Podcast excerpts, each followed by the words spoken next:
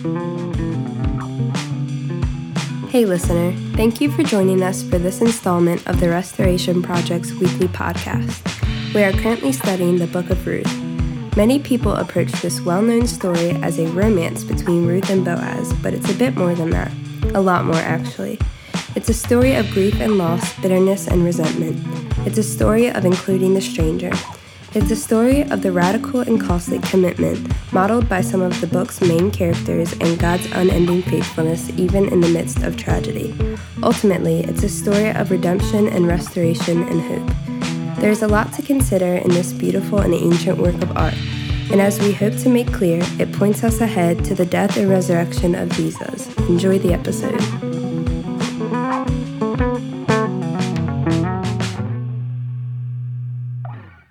So, over the past couple weeks, we have been looking at the book of Ruth. And once again, I've said it once, I'll say it 50 times, I'll say it every week that we talk about this book. I'm excited. This is um, a- another time through this book for me, but I'm seeing so many things I haven't seen in the past, and I hope that you guys are as well. The way that we're describing the story is it's a story of grief, it's a story of commitment, and it's a, it's a story of unending faithfulness. And last week, we really looked at the grief in the first few verses of this book, the author kind of advances us to uh, the place where, where we will be spending most of our time tonight. But he, he glances over some very significant moments in the life of Naomi. In particular, Naomi and her husband Elimelech and their two kids, Mahlon and Chilion, they, they travel from Bethlehem to Moab to the east. They're going to foreign territory in search of food. The author doesn't say if this is a good move or not a good move, but it seems that people are wondering about the faith commitments of this family. They find themselves in foreign territory, and while they are there, Naomi watches her husband pass away. Her two sons marry foreign women, which we'll talk about later on this evening. It's not necessarily something that's looked highly upon throughout the Old Testament. They marry a woman named Ruth and a woman named Orpah. And over the course of 10 years or so, while they are still in foreign territory, Mahlon and Chilion, both of Naomi's sons, die. And the author kind of brings us to this point, and it's almost like it's cold and it's terse in, in the lack of detail that's afforded in this passage. But he says, Only the woman was left. The phrasing that he uses and the, the verb choice that he uses here are, are strange. Only the woman was left without her two children and without her husband. Now, I keep referring to the author as he, and I'm probably just slipping back into some Old Testament scholarly stuff, but there are discussions as to whether or not a woman was the author of Ruth. Nobody knows. Uh, but I don't want to keep saying he and not throw that out there to you for your consideration because this is a strange book in the Old Testament. It is so focused on female characters that some people have wondered whether or not a female was writing this story.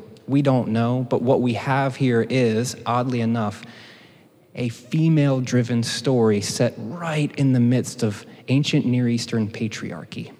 It's beautiful. But we have this woman who is in the midst of grief. One uh, scholar, Phyllis Trible, says From wife to widow, from mother to no mother, Naomi is stripped of all identity. The security of husband and children, which a male dominated culture affords its women, is hers no longer. The definition of worth by which it values the female applies to her no more. The blessings of old age, which it gives through progeny, are there no longer. Stranger in a foreign land, this woman is a victim of death and life. And last week, we kind of talked about this idea that there's a, as Walter Brueggemann would say, a costly loss of lament within the American church where we do not provide space for people to grieve. We do not provide space for people to kind of shake their fists and grit their teeth and say, What are you doing? We've lost over a third of the biblical Psalms where people are crying out in protest and petition because in America, you got to smile. And when people say, How are you? you say, Fine. Because if you were to stop someone on the road and they say, How are you? and say, Well, I'm really struggling with X, Y, and Z, that conversation would get awkward very quickly. I am the master of awkward conversations, I'll have you know, so I can spot them out. I appreciate the candor of people when they do engage in those conversations, and perhaps people might know that I'm a pastor so they can unleash some of that, but for the most part, we don't go there with people. Even though Over the last week, even within our community and our extended community, we have experienced the loss, the significant loss of people that are special to us. Whether it's kids who are passing away because of cancer, whether it's 30 year old women who are passing away because of cancer, we are experiencing significant loss and pain, and within the church, we haven't particularly allowed space for people to grieve. We try to hurry the process so that people can be okay because Jesus fixes everything. But in this story, rather than glancing over Naomi and her loss, we kind of wanted to spotlight it last week and say, it's okay to be angry. It's okay to protest. It's okay to be in grief. It's okay to feel loss. I believe that Jesus walks with us in those moments. And it might not be just we experience death here, because for some of us that's not our story, but perhaps we've experienced the loss of the image of someone that we know where the things that they have chosen to do shift how we begin to think of them. Perhaps it's the loss of a financial situation or a relationship that was dear to us. Perhaps it's the loss of a dream or a hope or something that we have deeply rooted in our very being. We experience loss in so many ways. It could be loss in the sense of you're sending a kid to college come September. Who knows? But we have these moments. And through Naomi, we see at least one example of how she begins to process through this. My argument last week was we see in Naomi kind of a, an edge, if you will. Okay, and we're going to shine some more light on that uh, as we continue. But Naomi has experienced the loss of her husband and her two kids, and this is where the story picks up in Ruth chapter 1 in verse 6. It says, Then she, this is Naomi, then she arose along with her daughters in law to return from the field of Moab, because while in the territory of Moab, she had heard that the Lord had paid attention to his people by providing food for them. She left the place where she had been, and her two daughters in law went with her they went along the road to return to the land of Judah. Naomi said to her daughters in law, Go, turn back, each of you, to the household of your mother. May the Lord deal faithfully with you, just as you have done with the dead and with me. May the Lord provide for you, so that you may find security, each woman in the household of her husband. Then she kissed them, and they lifted up their voices and wept. But they replied to her, No, instead, we will return with you to your people. Naomi replied, Turn back, my daughters. Why would you go with me? Will there again be sons in my womb that they would be husbands for you? Turn back, my daughters. Go. I am too old for a husband. If I were to say that I have hope, even if I had a husband tonight, and even more, if I were to bear sons, would you wait until they grew up? Would you refrain from having a husband? No, my daughters. This is more bitter for me than for you, since the Lord's will has come out against me. Then they lifted up their voices and wept again. Orpah kissed her mother in law, but Ruth stayed with her. Naomi said, Look, your sister in law is returning to her people and to her gods. Turn back after your sister in law. But Ruth replied, don't urge me to abandon you, to turn back from following after you. Wherever you go, I will go, and wherever you stay, I will stay. Your people will be my people, and your God will be my God. Wherever you die, I will die, and there I will be buried. May the Lord do this to me, and more so if even death separates me from you. When Naomi saw that Ruth was determined to go with her, she stopped speaking to her about it. So both of them went along until they arrived at Bethlehem. When they arrived at Bethlehem, the whole town was excited on account of them, and the women of the town asked, Can this be Naomi? She replied to them, Don't call me Naomi, but call me Mara, for the Almighty has made me very bitter. I went away full, but the Lord has returned me empty. Why would you call me Naomi when the Lord has testified against me and the Almighty has deemed me guilty? Thus Naomi returned, and Ruth the Moabite, her daughter in law, returned with her from the territory of Moab. They arrived in Bethlehem at the beginning of the barley harvest. The word of God for the people of God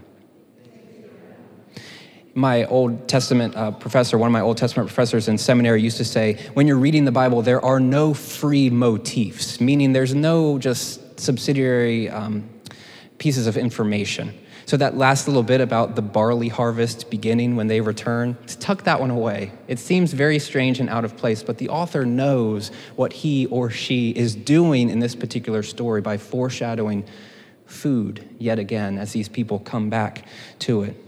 But we're going to focus tonight. Last week we looked at Naomi and her grief and her loss. We even looked at um, how her, uh, her frame of reference or her viewpoint might have been in light of these events. And hopefully, you kind of, if you were here last week, you heard some of this in the reading of the story. So, like Ruth lays out this big, long uh, spiel about your people will be my people and your God will be my God. And then Naomi, when she saw that she couldn't convince her otherwise, she just stopped talking about it. And I kind of think a good reading of this story is she just says, Whatever, Ruth, let's just go back home.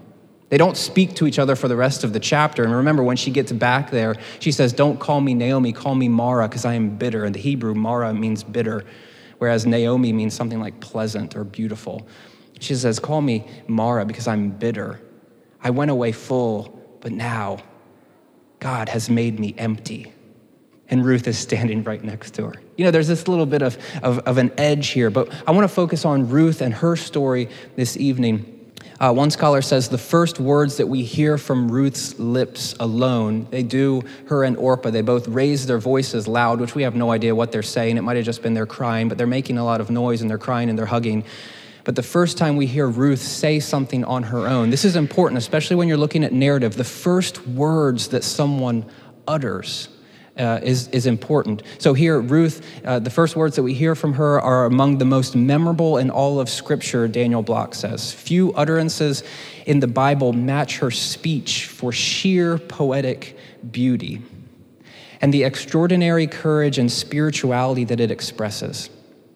Another commentator, Robert Hubbard, says, with the ring of poetry, the now familiar words, her very first in the story, they soar on the wings of rhythm they still tower as a majestic monument of faithfulness above the biblical landscape. People really freak out about this passage where Ruth has this confession, this faithful um, discourse that she launches into her bitter and angry mother in law.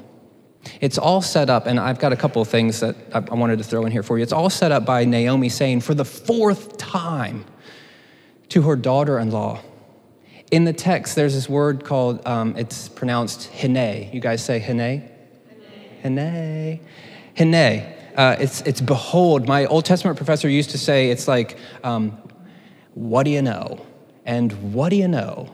But there was an article a couple days ago in the Toast where it replaced every behold word in the Bible with look, buddy, or listen, pal. So if we're just here, like, just humor me for a moment, we've got Naomi who says, Look, buddy, your sister in law is returning to her people and to her gods. Get out of my face.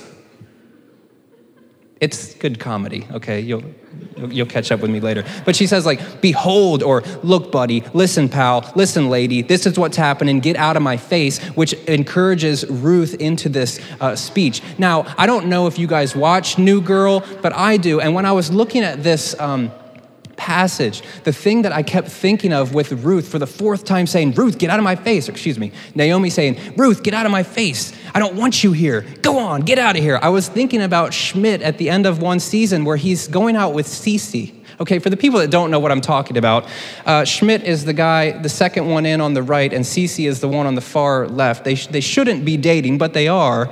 And I forget for whatever reason, Schmidt wants to get rid of Cece because something happened, but he, he he white fangs her. The only book that he's ever read, supposedly, is White Fang. And at the end of that book, it's like they're putting him back out into the wild. Go on. So he's trying to break up with Cece by saying, Get out of here. Go on. Go back to your kind. And that's how I'm starting to hear Naomi talking to Ruth like, Get out of here. Go on. Go back to your kind. It kind of fits too because she's saying, Go back to your people. Don't come with me where I'm going. I'm glad that three or four of you watched New Girl. That would have been really brutal for all of us. Um, so it's set up, Ruth's big uh, interchange here is set up by um, Naomi saying, Get out of here. I don't want you to be with me. And people have debated whether this is Naomi being self sacrificial or if this is Naomi being bitter and callous. We don't know, but either way, she wants Ruth to go back home. And this is what Ruth responds. She says, Don't urge me. And you can see the, the gobbledygook up there. That's really Hebrew that's loaded up on my computer that didn't translate when we put the slideshow onto Tessa's computer. Make a note, Doug, we got to download that font. Okay, but basically, I can remember what's going on here. This Hebrew verb, it kind of connotes something of a pain Naomi, if you keep talking like this to me, you're like you're you're you're hurting me. Like the, the things that you are saying, I'm in, I'm in pained by them. In pain. You can tuck that one away. It's a, it's a phrase. I'm sure somebody uses it somewhere. But like, stop speaking to me like this and don't urge me to abandon you, to go away from you, to leave you here alone. Don't continue to tell me to turn back from following after you. And then she launches into this speech, and again, we've got some fake Hebrew up there. Wherever you go, I will go. For somebody who's reading this text as an ancient Near Eastern Israelite reader, what they would have heard potentially with that, that first verb there, I will go, it's reminiscent of the Abraham story in Genesis 12, where God says to Abram, Go to the land that I will show you. And Abram, who becomes Abraham later in the story, goes. Now, the difference between Abraham and Ruth is Abraham had a wife, family, people. Abraham was a man. Versus the fact that here we have Ruth saying, I will go wherever you go in faith. There's, there's a, a, an implicit contrast between Abraham, the father of the Israelite people, and Ruth, the foreigner do not lose sight of this because within the Old Testament, this is completely mind boggling. Wherever you go, I will go. Wherever you stay, I will stay. Your people will be my people. Actually, in the Hebrew, it's your people, my people. It's kind of poetic, so there's like brevity is the name of the game, but your people, my people. Your God, my God. It's very terse, but it's also very powerful and beautiful. And what Ruth is saying is completely ridiculous when you think about the culture from which she is coming from. She is saying no to everything that she has known in her past her people, her cultural identity, her, uh, her gods, her allegiance to um, her religion. She's saying, Naomi, I'm with you now. Wherever you die, I will die. That's massive. We don't think about this. But for a foreign person to be buried in foreign land in the ancient Near East is completely ridiculous. In, in our, um, in, in our context, like death means one thing, but in the Old Testament context, when you die, you go to be with your ancestors, but not if you're buried in foreign territory. So for Ruth, this is a huge statement. She says, uh, Wherever you die, I will die, and there I will be buried. The Targums are the Aramaic translation of the Old Testament. It's a collection of writings within uh, the Jewish religion that hold a lot of authority. And when the interpreters were going through the Old Testament, which is written in Hebrew mostly, interpreting it into uh, or translating it into Aramaic because that's the language that the people spoke, they would add some things into it. And I found that this was interesting. This is the Targum to Ruth. They're setting up this, this uh, phrase or this poem that Ruth is reciting basically to Naomi and placing it in the context of conversion. It says, But Ruth said, and you can also see that the italics words here are from the text, and the rest is stuff that they have input themselves. But Ruth said, Do not urge me to leave you, to turn back and not follow you, for I desire to become a proselyte. Said Naomi, We are commanded to keep the Sabbaths and holidays, not to walk more than 2,000 cubits. Said Ruth, Wherever you go, I will go. Said Naomi, We are commanded not to spend the night together with non Jews. Said Ruth, Wherever you lodge, I will lodge. Said Naomi, We are commanded to keep 613 commandments. Said Ruth, That which your people keep, that I shall keep, as though they had been my people before this. Said Naomi, We are commanded not to worship idols. Said Ruth, Your God, my God. The way that these ancient Jewish interpreters were looking at this story was this was a conversion text or a conversion moment where Ruth is forsaking her past and saying, I will follow Yahweh, the God of Israel. Naomi, I will be where you are, and I will go where you are going. Your God will be my God. This text concludes Ruth's speech. She says, May the Lord do this to me, and more so if even death separates me from you. This is not just an until uh, death separates us, this is even beyond death. There will be no separation for us. One commentator, I think this is kind of hokey, but this is where he went. He said there might have been a nonverbal gesture uh, that went along with this. Like he said, uh, like this. May the Lord do this to me. Come on, man. You know, like, wh- where are we getting that? I don't know where he's going with that, um, but this was a big deal where Ruth is uh, invoking the name of Naomi's God and her promise to Naomi is, is important. Now, for one scholar, they say that Ruth's choice here makes no sense. For her to follow Naomi, it makes absolutely no sense in this context. And I've got a couple of reasons why this makes no sense for her in this moment in time. And I'm hopeful that we can get through these with relative quickness. The first reason why this makes no sense for Ruth to stand up and say, I'm going to go where you're going to go, Naomi. I'm going to uh, your people will be my people and your gods will be my gods and wherever I die is where you're going to die, that sort of stuff. She's leaving the security of her home. One scholar says that Naomi acknowledges in the world in which they all live, security and well being were directly dependent upon a link with some male, whether that be a father, a husband, even a son. And widowhood often meant inevitable alienation and destitution. Another scholar says widows were generally at a great social disadvantage and needed economic and legal protection. So Naomi here saying, Go back to the house of your mom. Maybe you'll find a husband there. And Ruth saying, No. It defies all logic in this particular moment in time. Because widows were, yeah, generally at a great disadvantage from a social standpoint, but also an economic and potentially even a legal standpoint.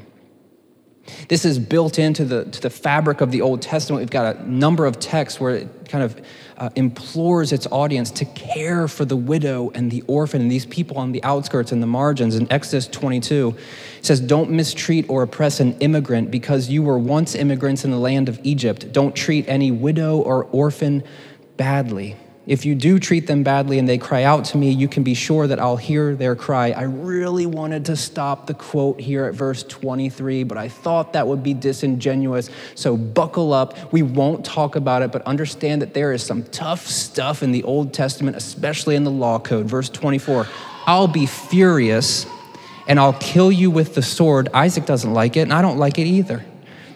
I'll be furious and I'll kill you with the sword. Then your wives will be widows and your children will be orphans. Don't mess with this one. Care for these people that have no one else to care for them. In Jeremiah 7, this is the Lord who has, who has left, in a sense, the, the, the temple and his presence is there no longer. And he's saying, if you stop taking advantage of the immigrant, the orphan, or the widow, if you don't shed the blood of the innocent in this place or go after other gods to your own ruin, only then will I dwell with you in this place, in the land that I gave long ago to your ancestors for all time. Or Zechariah 7, don't oppress the widow, the orphan, the stranger, and the poor. Don't plan evil against each other. Or Isaiah 1, which says, remove your ugly deeds from my sight, put an end to such evil, learn to do good, seek justice, and this is what it looks like help the oppressed, defend the orphan, plead for the widow. Friends, we could stop right here and look in the mirror and say, How are we doing when it comes to this? Seeking justice by helping the oppressed and defending the orphan and pleading for the widow. How are we engaging that within our particular moment in time? But this is a huge thing for uh, ancient Israel to care for these people. And Ruth leaving, she's leaving her security. She's leaving that uh, potential for her and trusting her future with a people that she doesn't know. She's also leaving the possibility of her future. And here I'm specifically tying her future to a potential husband. This is not an, a 21st century American context where you can be a strong, independent woman like Beyonce, who happens to be married. So this doesn't really, it's not a great example. But you can be a strong, independent, single woman Not so much in the ancient Near East. It's not quite a death sentence, but it's not necessarily a great thing for this to happen. So Ruth saying, I'm going to go hang out with you, Naomi, is a weird thing. Uh, again, Phyllis Trible says a young woman has committed herself to the life of an old woman rather than to search for a husband. And she has made this commitment not until death do us part, but beyond death. This is a beautiful sentence here. There is no more radical decision in all of the memories of Israel. Is Ruth, the foreigner's commitment to Naomi against all odds? I am leaving my security. I am leaving my potential future because Naomi hasn't laid that out for her at this point. She's also leaving the acceptance of her in group. We do not think about this. But Ruth was from Moab. And remember last week, Moab is not a great place. Its origins, the origin story of Moab go back to Lot becoming drunk because his daughters give him some wine and he's drunk to the point of not being able to know what he's doing, but he impregnates both of his daughters in consecutive nights. And one of them has a baby named Moab, one of them has a baby named Ammon. Uh, who becomes the father of the Ammonites, and the other one becomes the father of the Moabites. And this, within the Israelite mind, this is not a great people. She's leaving the acceptance of her in group. And throughout the story, the author wants you to hear this over and over. Beginning in, in, Ruth chapter 1, they took wives. This is Mahlon and Chilion. They took wives for themselves, and they were Moabite women. Later on in that chapter, Naomi returns, and Ruth the Moabite returned with her.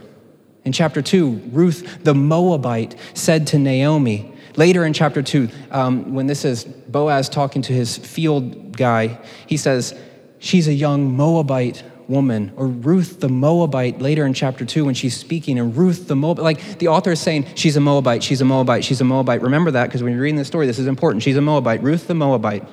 It's rarely just Ruth. It's Ruth, the Moabite, the foreigner, the person that doesn't live here. You have to understand this as you're reading this story. She has left her people, and now she finds herself in Bethlehem with a foreign group of people. In Deuteronomy chapter 23, we also learned that the Ammonites, um, remember one side of Lot's people, and the Moabites, the other side, can't belong to the Lord's assembly. Not even the 10th generation of such people can belong to the Lord's assembly. These people were pushed out. And it's as if when, when Ruth commits herself to Naomi, what she will hear, what she's assigning herself to hear, potentially for the rest of her life, is you're not one of us. You're not like us in any way. Yet here you are.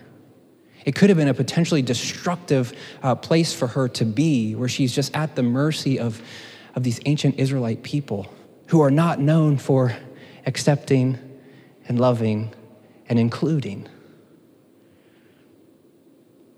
We also find that Ruth is leaving the traditions of her God. Each um, place has like a patron god.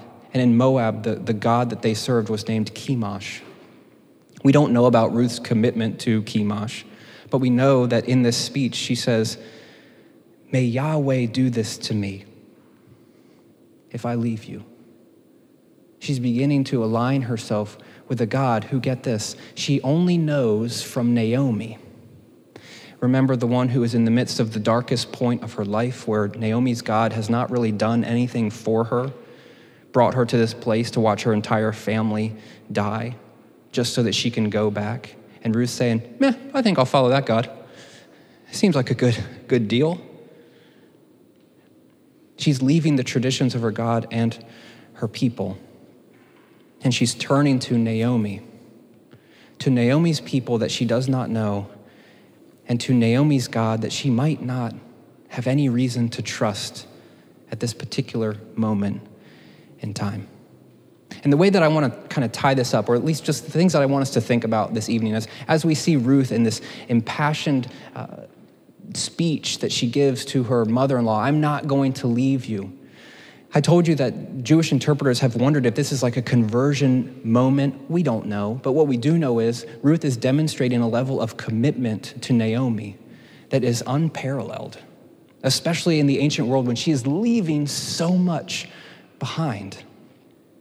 But the thing that you have to understand as you're reading this story is its commitment and conversion of a foreigner. It's commitment and conversion of, of a member of an out group who's leaving every form of security behind financial, legal,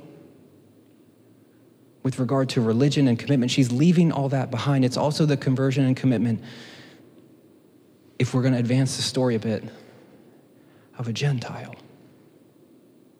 Now, the way that I would like for us to think about this is I believe that the Old Testament, it points us to Jesus. We, we see this even within Luke chapter 24 when Jesus is talking to some people after he has been raised from the dead. And he says, Don't you guys know, don't you get it, that everything in the law and the prophets and the Psalms, it points to me and it's fulfilled in me.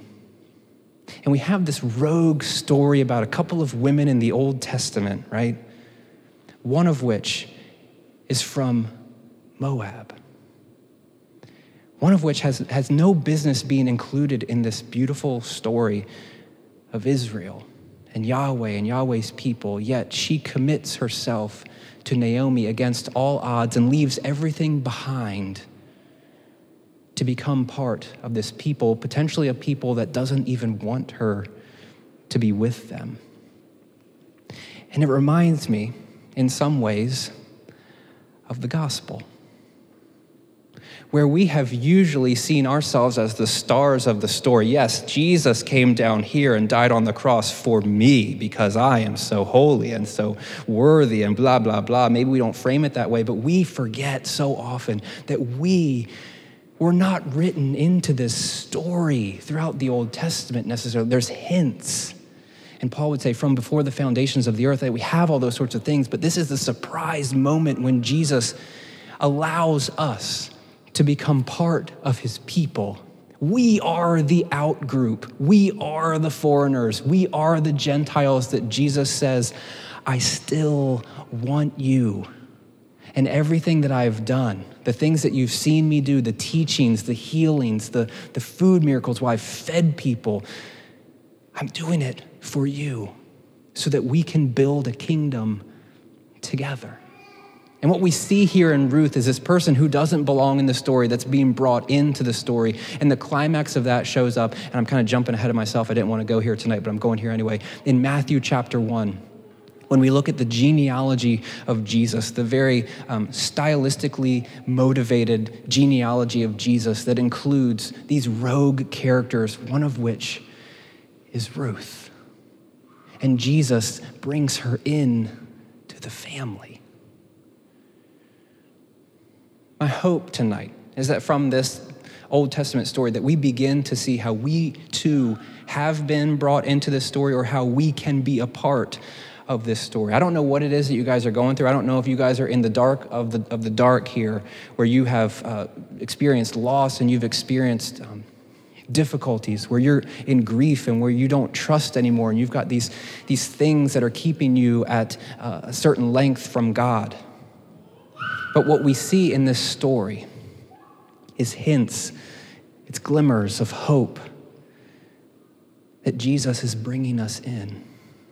The foreigner, the one on the margins and the outskirts that needs a community to embrace us. I'm hopeful tonight that for those of us that have already made that commitment, that we are reminded where we have come from. And I'm hopeful that tonight, if you haven't made that sort of commitment, that you hear maybe for the first time hope that this is for you. And this isn't just a, jet, a, get out of jail free card. This is like you get to become part of the family that is doing work here and now, becoming an agent of restoration and hope and redemption for the people around you. I'm hopeful that tonight, in the tenacity of this foreign woman, that we can be inspired to become tenacious ourselves and say, I will go, Jesus, wherever it is that you are leading me and I will die serving you and you only. Thanks again for joining us. If you live in the Salisbury area, we invite you to visit us for one of our weekly services on Sunday evenings at 5:30 p.m. Whatever your story is, there's room for you here. And again, if you'd like more information, please visit our website at restoresby.org. Hope to see you soon.